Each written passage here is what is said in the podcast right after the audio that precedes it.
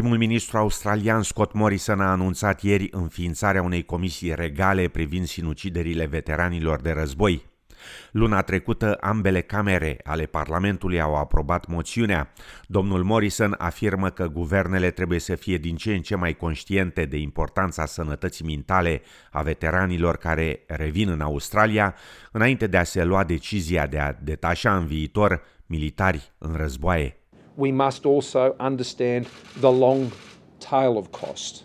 And I just don't mean the financial cost. More importantly, I mean the human cost. And that cost is most significant when we see it in the death by suicide of our veterans. There have been many initiatives, but the problem is still with us. The grief of the families, the hardship of the, of the, uh, of the comrades as they have fought together and then have to deal with the aftermath of the fight when they return here to this country. Ancheta comisiei se așteaptă să înceapă în iulie anul acesta.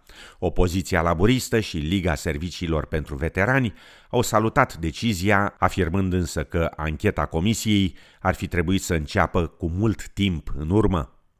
Rămânem în Australia, unde primul ministru Scott Morrison a avertizat liderii de stat și teritoriu că orice restricții suplimentare pentru a conține focare de COVID-19 vor avea un serios impact asupra economiei țării.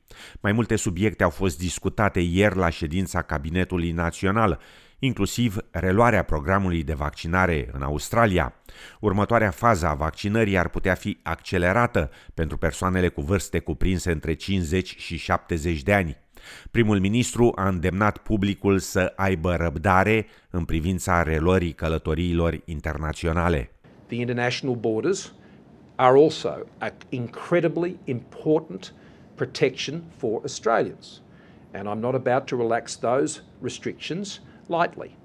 I'm not going to have Australia's way of life changed by an incursion of cases into the country and, uh, and seeing lockdowns occur again and see border closures happening internally and our international borders, uh, provided we continue to roll out the vaccination program. Pe de altă parte, opoziția laboristă e îngrijorată că vaccinurile Pfizer și AstraZeneca nu sunt administrate suficient de repede. Până în prezent, doar 1,59 de milioane de doze au fost administrate la nivel național, mult sub obiectivul inițial al guvernului federal.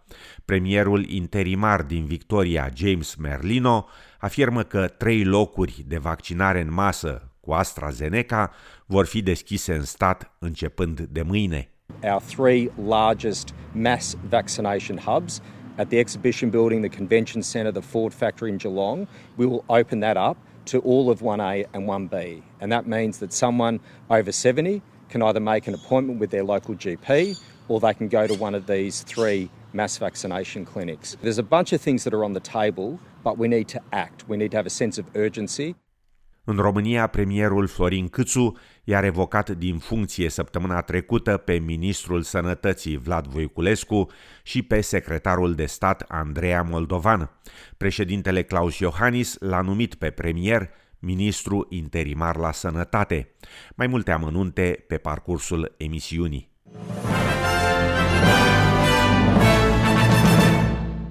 În România, premierul Florin Câțu a declarat ieri că afirmații de tipul celor făcute de fostul ministru al sănătății Vlad Voiculescu, referitoare la subraportarea numărului cazurilor și al morților de COVID-19, pot să creeze panică în rândul populației. Nu există în acest moment nicio dovadă și astfel de declarații trebuie foarte bine cântărite când le facem în spațiul public, pentru că ele pot să creeze panică, afirma premierul român.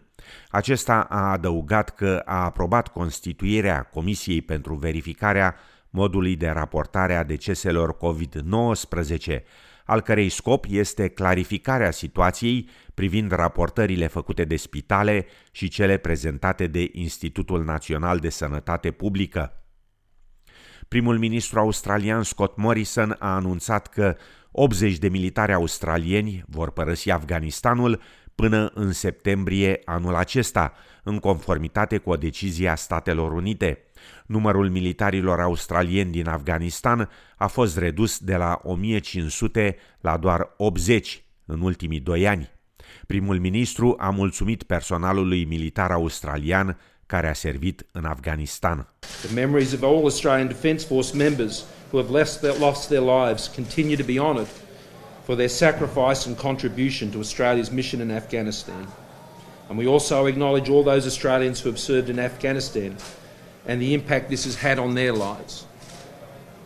And we commit ourselves to supporting them. The conflict has exacted an enormous toll also on the people of Afghanistan. And to President Ghani, once again, we stand with them.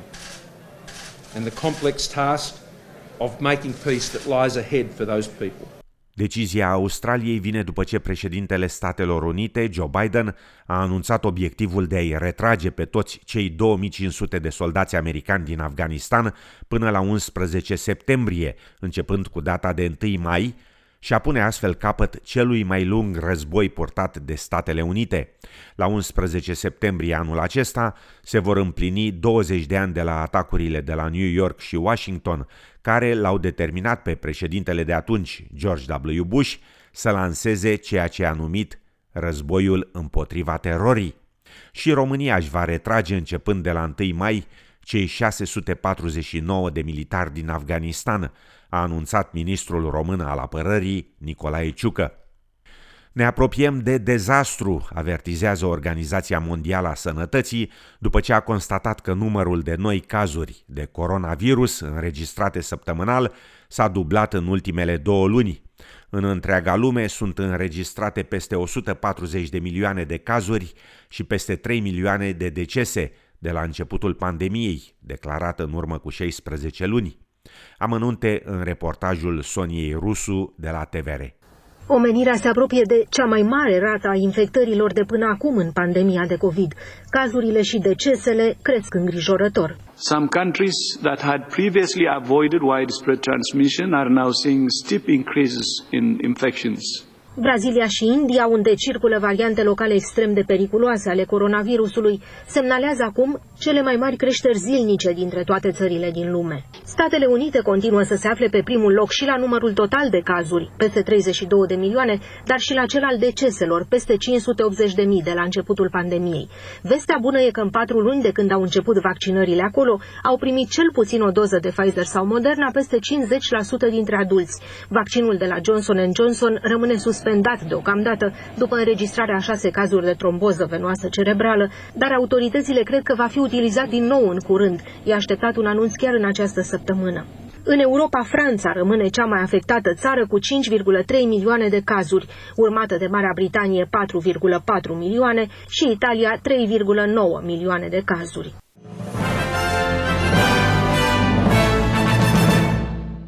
Operatorii din industria turismului din Australia speră că în curând vor fi posibile mai multe călătorii internaționale după deschiderea rutei spre Noua Zeelandă.